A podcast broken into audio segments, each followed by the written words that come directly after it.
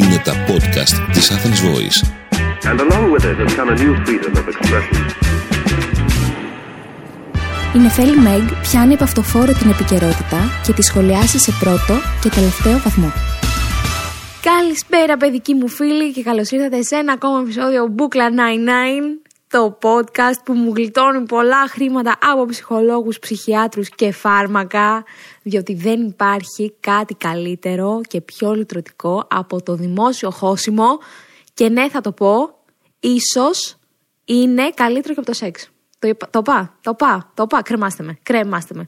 Λοιπόν, παιδες, θυμάμαι όταν έσπασα το πόδι μου, έλεγα πως περιμένω εκείνη την ημέρα που θα ξυπνήσω ένα πρωί και δεν θα πονάω πουθενά, δεν θα έχω τίποτα και μπορώ να πω ότι η εβδομάδα που μας πέρασε ήταν από εκείνες τις εβδομάδες που περίμενα όσο ήμουνα στο κρεβάτι του πόνου και του προκρούστη. Απόλαυσα τόσο το γεγονός ότι περπατάω, ότι βγαίνω βόλτα, γελούσα, πέρασα τέλεια. Και ήταν η πρώτη εβδομάδα που δεν έπαιρνα καμία αργογή, φαρμακευτική εννοώ, γιατί δεν σας είπα ποτέ.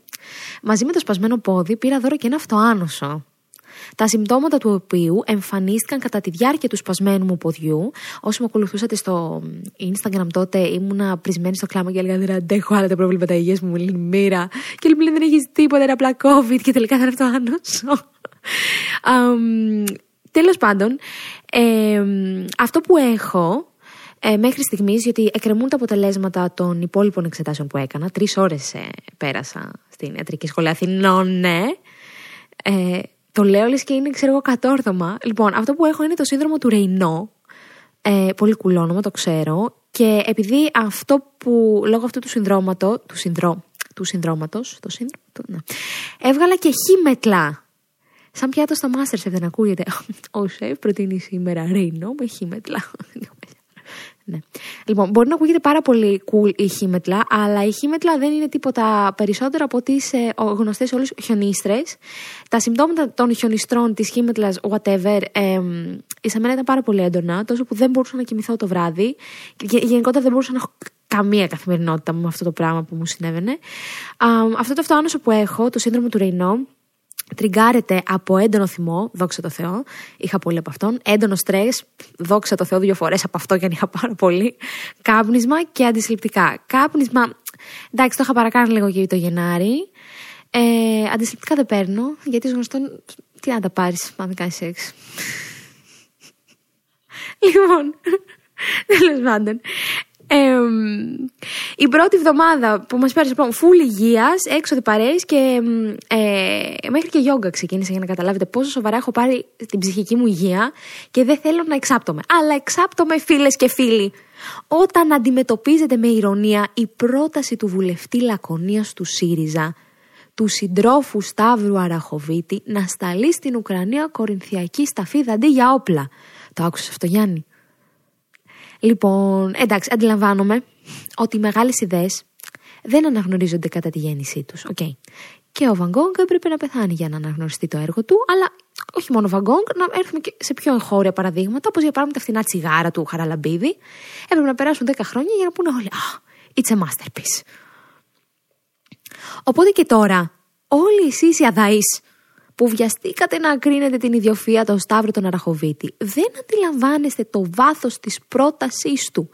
Πέραν του γεγονότος ότι η κορινθιακή σταφίδα είναι υπερθρεπτική. Υπερθρεπτική. Superfood δηλαδή, is αγγλιστίνκιν και θα κρατήσει τους Ουκρανούς πολεμιστές έτσι ε, χορτασμένους κατά τη διάρκεια του αγώνα τους μπορεί κάλλιστα να χρησιμοποιηθεί και ως όπλο.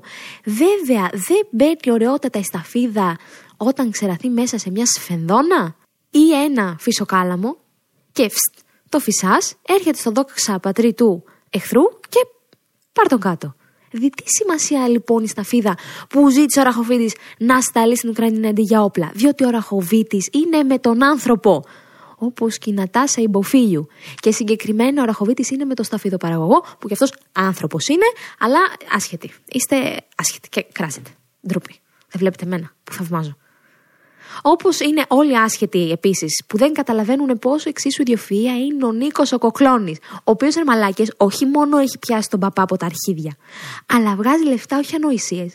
Γουστάρω τον καπιταλισμό, ρε φίλε. Το γουστάρω, γιατί ορίστε, κάτι τέτοιοι τύποι σαν τον Κοκλώνη βρίσκουν τρόπους και κοροϊδεύουν τον κόσμο και τον κόσμο δεν τον πειράζει. Και κανείς δεν μπορεί να κάνει τίποτα. Αν δεν γνωρίζετε για ποιο πράγμα μιλάω, θα σας εξηγήσω. Αναφέρομαι στο Stargram, κυρίες και κύριοι, μια νέα και πρωτότυπη ελληνική πλατφόρμα προσωποποιημένων βίντεο ευχών.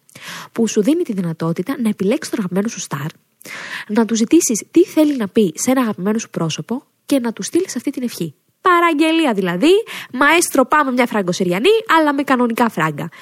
Πι του χ, η πηγή δεβετζή παίρνει, ακούσον, άκουσον, άκουσον, 200 ευρώ το βίντεο. Των 15 δευτερολέπτων το βίντεο. Γιάννη, νομίζω ότι έχουμε διαλέξει λάθος επάγγελμα, ναι, παιδί μου. Ε, Μήπως να τα παρατήσουμε όλα.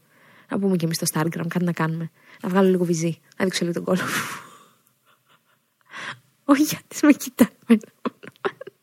λοιπόν, που εμείς για ένα βίντεο, που θα είναι ένα τέταρτο το βίντεο, κλαίμε να πάρουμε χρήμαση. Κατάλαβες. Ε; Και έρχεται η πηγή Δεβετζή και λέει: Θέλω 215 δευτερόλεπτα. λοιπόν, εμ, και μας λέει και φτωχάτζε με αυτόν τον τρόπο. Λέει: Κοιτά, δεις φτωχάτζε. Ούτε για μπενζίνα δεν έχουν να βάλουν. Μας κατούρισε Δεβετζή. Λοιπόν, σοβαρά τώρα, μπήκα μέσα σε αυτήν την εφαρμογή που μου την έστειλε ο Γιάννης.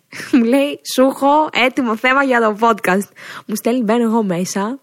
Βλέπω ποιοι έχουν συμφωνήσει αυτήν την ξεφτύλα και λέω ρε φίλε τι στον μπούτσο. Παίζει να είπα τι στον μπούτσο πέντε φορές αξόρκι. Και μετά λέω νεφέλη, μην εξάπτεις, έχεις αυτό άνοσο και θα φουντώσει.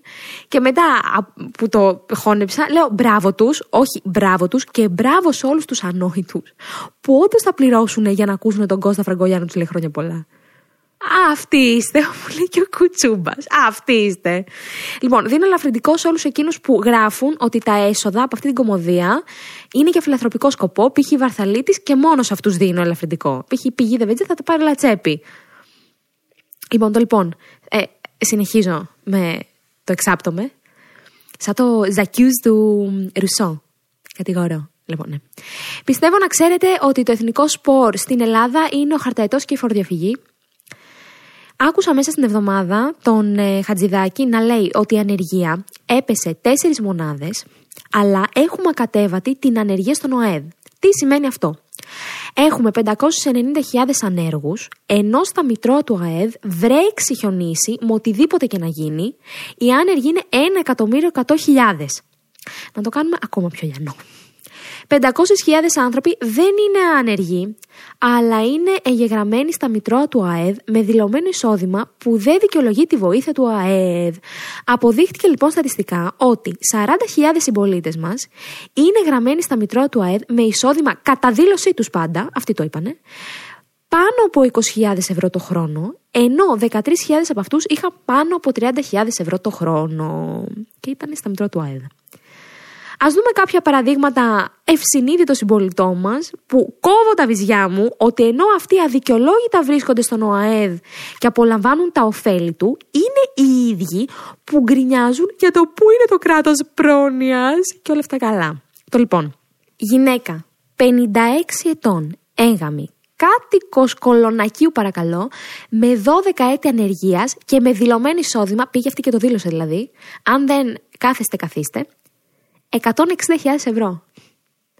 Μας κορδεύουν στη μάπα μας. Γιάννη, Γιάννη, το διανοείσαι λίγο. Το διανοείσαι λίγο. Το, σε παρα... το, το διανοείς. Το ανέκδοτο δεν έχει όρια, το καταλαβαίνουμε όλοι. Το, το πιστεύω. Όμως σε μια χώρα, σε μια χώρα που η φορολογική δήλωση δεν λέει πολλά. Καθώς πολλοί, μη σου πω και περισσότεροι, με πολύ φαντασία κάνουν τη φορολογική τους δήλωση, θα αναρωτηθείτε εσείς οι λίγοι συμπολίτες με εγκέφαλο τι κερδίζουν αυτοί που είναι στις λίστες του ΑΕΔ; Διότι ναι, μεν δεν παίρνουν το επίδομα ανεργίας, αλλά δεν είναι και άσχημα να είσαι μέσα σε αυτές τις λίστες, διότι υπάρχουν επιδόματα που έχουν να κάνουν με την εγγραφή σου στο μητρό του ΑΕΔ. Να είσαι μέσα στη λίστα και μόνο. Αυτοί που είναι λοιπόν εκεί μέσα, στη λίστα, έχουν προνομιακή πρόσβαση στους διαγωνισμούς του ΑΣΕΠ, δωρεάν συμμετοχή στα προγράμματα κοινωνικού τουρισμού, ειδική πρόσβαση στις υπηρεσίες υγείας, δωρεάν μέσα μαζικής μεταφοράς και πάρα πολλά άλλα. Και βέβαια, όλα αυτά τα ωφελήματα τα είχαν νομίμως, διότι το κράτος τους επέτρεπε να τα έχουν. Και καλά κάνουν φίλες και φίλοι, διότι αν μπορούσες και εσύ και εγώ να μπούμε μέσα στο πούτσο μας, αφού το κράτο μας επιτρέπει να μην το κάνουμε. Είμαστε εμείς τίποτα ενσυνείδητοι πολίτες. Και ευσυνείδητοι και ενσυνείδητοι. Είμαστε. Όχι. Αφού σου δίνεται ευκαιρία, γιατί να μην τα αρπάξουνε; Υπάρχει τιμή και υπόλοιψη εκεί έξω. Για παράδειγμα, αν βρεις 100 ευρώ στο δρόμο, χαμέ. Από έναν άνθρωπο βλέπεις του πέφτουν, χαμέ. Και φεύγει ο άνθρωπος. Τι θα κάνεις; Θα τα πάρεις χωρίς να το μάθει κανείς, θα τα τσεπώσεις ή θα πας στο αστυνομικό τμήμα και θα πεις Βρήκα 100 ευρώ, κύριε Πολίσμαν. Ενώ ξέρεις ότι μπορεί και ο Πολίσμαν απλά να τα τσεπώσει και να μην τα πάρει ποτέ αυτός που τα χάσε. Εδώ σας θέλω το δίλημα, το αιώνιο. Εσύ τι θα έκανες; Αυτό που θέλω να πω, φίλες και φίλοι, με αφορμή και τα μέτρα στήριξης που θα πάρει η κυβέρνηση με, λόγω της ακρίβειας, όταν κάτι γίνεται με εισοδηματικά κριτήρια, αυτά που καθορίζονται ανάλογα με τη φορολογική τη δήλωσή σου, στην οποία ο καθένας γράφει ότι μπουρδα του κατέβει, μην περιμένετε να είναι δίκαια αυτά τα μέτρα ποτέ. Θα πάρει λοιπόν επίδομα καυσίμου αυτός που έχει εισόδημα μέχρι 30.000 ευρώ και οδηγάει ένα Seat Cordoba του 2006, αλλά και αυτός που έχει ένα Land Rover με, με εισόδημα που φανεί μέχρι 30.000 ευρώ. Σας φαίνεται δίκαιο; Όχι, αλλά είναι πολύ βολικό. Διότι και ο άλλος με το Land Rover κουράζεται να κρύβει εισοδήματα από την εφορία. Και αυτό θέλει δουλειά, ρε παιδί μου. Κατάλαβες; Α σοβαρευτούμε το λοιπόν. Και να πούμε ότι σε αυτό όλο το σκηνικό το πάρτι δεν φταίει η κυβέρνηση μόνο, φταίει και η κυβέρνηση που μας επιτρέπει να φοροδιαφύγουμε και μάλιστα δεν μας δίνει και άλλη επιλογή πολλές φορές. Όταν έχει π.χ. έναν αδραυλικό που δεν κόβει αποδείξεις και σου ζητάει 30 ευρώ και μετά έχεις και έναν που σου ζητάει 40 επειδή κόβει αποδείξεις, ε, ποιο θα πάρεις; Αυτόν με τα 30 ευρώ. Και στο τέλος της ημέρας, αυτός που κόβει απόδειξη θα αναγκαστεί να μην κόψει για να, για να ζητήσει και αυτός 30 ευρώ, διότι όλοι θα πηγαίνουν στον άλλον. Κορόιδο είναι. Όταν δεν μου δίνεις κίνητρο να κόψω, δεν θα κόψω. Μην κρυβόμαστε πίσω από το μικρόφωνο μας. Λοιπόν, ε, πριν πάω στην αγαπημένη μου ενότητα, θέλω να σας πω, είχα κάνει δύο story για αυτό που θα πω τώρα. Α, θα το ξαναπώ, διότι εδώ είμαστε σε μια άλλη πλατφόρμα. Ε, και το άκουσα και ότι το υποστήριξε ο Νισέγκο, ο γνωστός ανταποκριτής στην Ουκρανία. Είδατε που κυκλοφόρησε ένα βίντεο με μια Ρωσίδα δημοσιογράφο που είχε ένα πλακάτ πίσω που έλεγε No War και πόσο την υποστήριξαν όλοι, πόσο γενναία είναι και, τα, και αυτά. Αλλά ψάχνοντας λίγο και μιλώντας με μια φίλη που είναι μισή Ουκρανή και μια άλλη που είναι μισή Ρωσίδα, ενημερώθηκα ότι δεν υπάρχουν κανάλια που εκπέμπουν τώρα στη Ρωσία live, ότι όλα μαγνητοσκοπούνται. Οπότε αυτή η τύπησα που ανέβασε το πλακάτ ήξερε ότι δεν θα παίζει κάτι στον αέρα. Οπότε ποιο το νόημα και ποιος θα το τραβούσε με την κάμερα όλο αυτό; Συνεργός της δημοσιογράφου, λένε πολλοί. Επίσης, υπάρχει εκτεταμένη λογοκρισία και επιτήρηση στους παρουσιαστές της τηλεόρασης και στους δημοσιογράφους, Οπότε υπάρχει πολύ μικρή πιθανότητα να μην υπήρχε πολύ μικρή πιθανότητα να μην υπήρχε κάποιος που θα ήξερε ότι θα γίνει όλο αυτό και θα βγάλει το πλακάτ. Αυτό λένε ότι θέλω να το πιστέψω, αλλά λένε οι αυτοί που το σχολιάζουν, και το λέω πιο πολύ για Food for Thought, ότι όλο αυτό ήταν ένα act για τα δυτικά μέσα ενημέρωσης, προκειμένου να το αναπαράγουν όπως και, όπως και έγινε, και να δείξουν ότι στη Ρωσία υπάρχει αντίσταση, άνθρωποι που αντιλαμβάνονται πόσο κακός είναι αυτός ο πόλεμος, οπότε και κυρώσεις κατά της Ρωσίας να γίνουν λίγο πιο smooth. smooth. Ε, ήθελα να το αναφέρω αυτό ως προβληματισμό ε, και να πω ως γενικότερο προβληματισμό δεν ξέρουμε τι να πιστέψουμε με αυτά που γίνονται εν τέλει. Ε, θα το κλείσω αυτή την παρένθεση. Ήθελα να το αναφέρω πάντως. Και θα πάω. Για να ελαφρύνω λίγο την ατμόσφαιρα. Αγαπημένα μου που λένε, θα περάσω στην αγαπημένη μου στήλη, στον ανδρικό τον εγκέφαλο. Αυτή την εβδομάδα, featuring, ο γκόμενος ο παπάντζας με τα ψυχολογικά προβλήματα. Λοιπόν, κούκλες, πάρτε χαρτί και μολύβι. Αγόρια, δυναμώστε το, μπας και συνειδητοποιήσετε πόσο γελοί γίνεστε και σταματήσετε κάποια στιγμούλα. Λοιπόν, μανάρια μου, δεν μπορείτε να φανταστείτε πόσο παπά είναι διατεθειμένοι οι άντρες να μας πουλήσουν προκειμένου να μην μας πούνε την αλήθεια γιατί είναι φυγόπονοι του κερατά το γνωστό σε όλους χέστες που το μόνο θάρρος που έχουν είναι αυτό να σηκώσουν τα βάρη, να κάνουν καμιά κάμψη δικεφάλου και αυτό δεν είναι ανάλογο ε, της ηλικίας. Δηλαδή, όσο μεγαλώνει ο άνθρωπος, ε, ε, βελτιώνεται. Αυτό είναι αντιστρόφως ανάλογο. Όσο μεγαλώνει ο άνθρωπος και δεν το αλλάζει, αυτό γιγαντώνεται, φουντώνει, σαν τη μεγάλη αρκάνα, ρε παιδί μου, γίνεται τεράστιο και μετά αυτή γίνεται παραπάνω ρεζίλη. Λοιπόν, είχα μια επική περίπτωση τύπου, ο οποίος μάλλον του είχε τελειώσει, όχι μάλλον, σίγουρα του είχε τελειώσει, αλλά δεν είχε τα αρχίδια να το πει. Και μάλιστα είχε μπλέξει μόνος του την όλη κατάσταση, γιατί εγώ; Το είχα ξεκινήσει για ορθόδοξο πασοκικό σεξ originale χωρίς δεσμεύσεις και τα ρέστα. Και μετά αυτός άρχισε να μου λέει για ένοντε και φρουφρού και με τρελαμένος και μοραζί και κάτι τέτοια. Και πες, πες, πες, με έπεισε κιόλας. Δεν είχα κάτι καλύτερο να κάνω και εκείνο τον καιρό. Οπότε είπα, «Ε, αφού ψήνει, ρε παιδί μου, για κάποιος ήλιος, άντε να το δούμε. Ρομαντική ψυχή και εγώ, δώσω μου λέλβα και πάρουμε την ψυχή.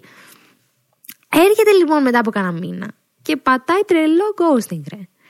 Ήμουν έτοιμη να βγάλω άμπερα Του στέλνω ένα μήνυμα, δεν θυμάμαι καν, και μου απαντάει ο Θεούλης να ξέρεις τα ψυχολογικά μου και δεν είμαι καλά και είναι όλα σκούρα σαν τη μουτζούρα και θέλω και δεν θέλω και έτσι και γιουβέτσι και χλωρό και ξερό και τα διλήμματα σωρό.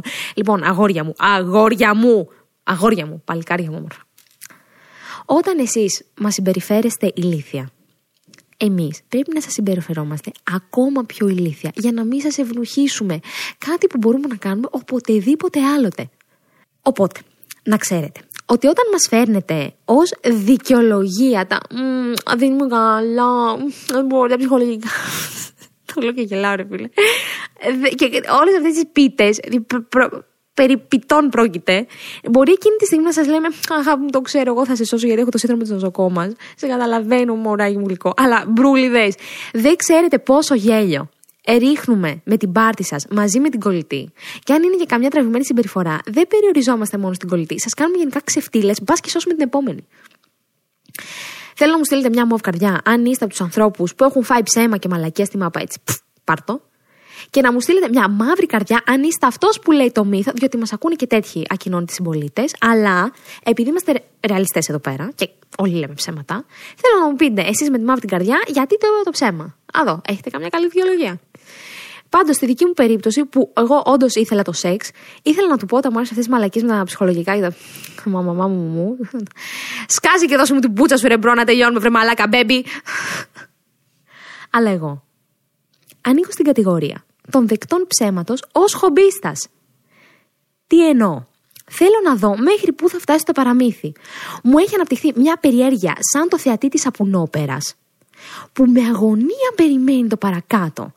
Από χόμπι αναγνωρίζω το fake, μα το αφήνω να αναπτυχθεί μέχρι την πλήρη απομυθοποίηση. Διότι όταν θα φτάσεις να πνιγείς τα ψέματά σου, είναι τότε που θα έχω ξενερώσει τόσο που δεν θα μου σηκώνεται ρε φίλε. Ο καλύτερος τρόπος να καταλάβεις τους ανθρώπους είναι να τους αφήσεις να εκτεθούν. Όταν δώσεις το ρεσιτάλ τους, γιατί αργά ή γρήγορα το δίνουν, τότε αποφασίζεις τη δική σου την αντίδραση, που λογικά είναι χειροκρότημα και έξω από την πόρτα, για την ψυχική σου υγεία και με γνώμονα την ηρεμία σου πάντα, αγαπητέ μου χομπίστα. Λοιπόν, κάποτε τελείωσα. Θέλω να σας πω ότι αν σας αρέσει αυτή η κομπή, που πήγε λίγο δεύτερη στο, στο Spotify, να της βάλετε πολλά αστεράκια, να της βάλετε πέντε αστεράκια γιατί είστε τόσο πασοκικοί και αλάνια και σας περιμένω την επόμενη εβδομάδα, αγαπητά μου μπουκλάκια. Ήταν ένα podcast από την Athens Voice. Μπορείτε να ακούσετε τα podcast της Athens Voice στο athensvoice.gr και στο Spotify, στο Apple Podcast και το Google Play Music.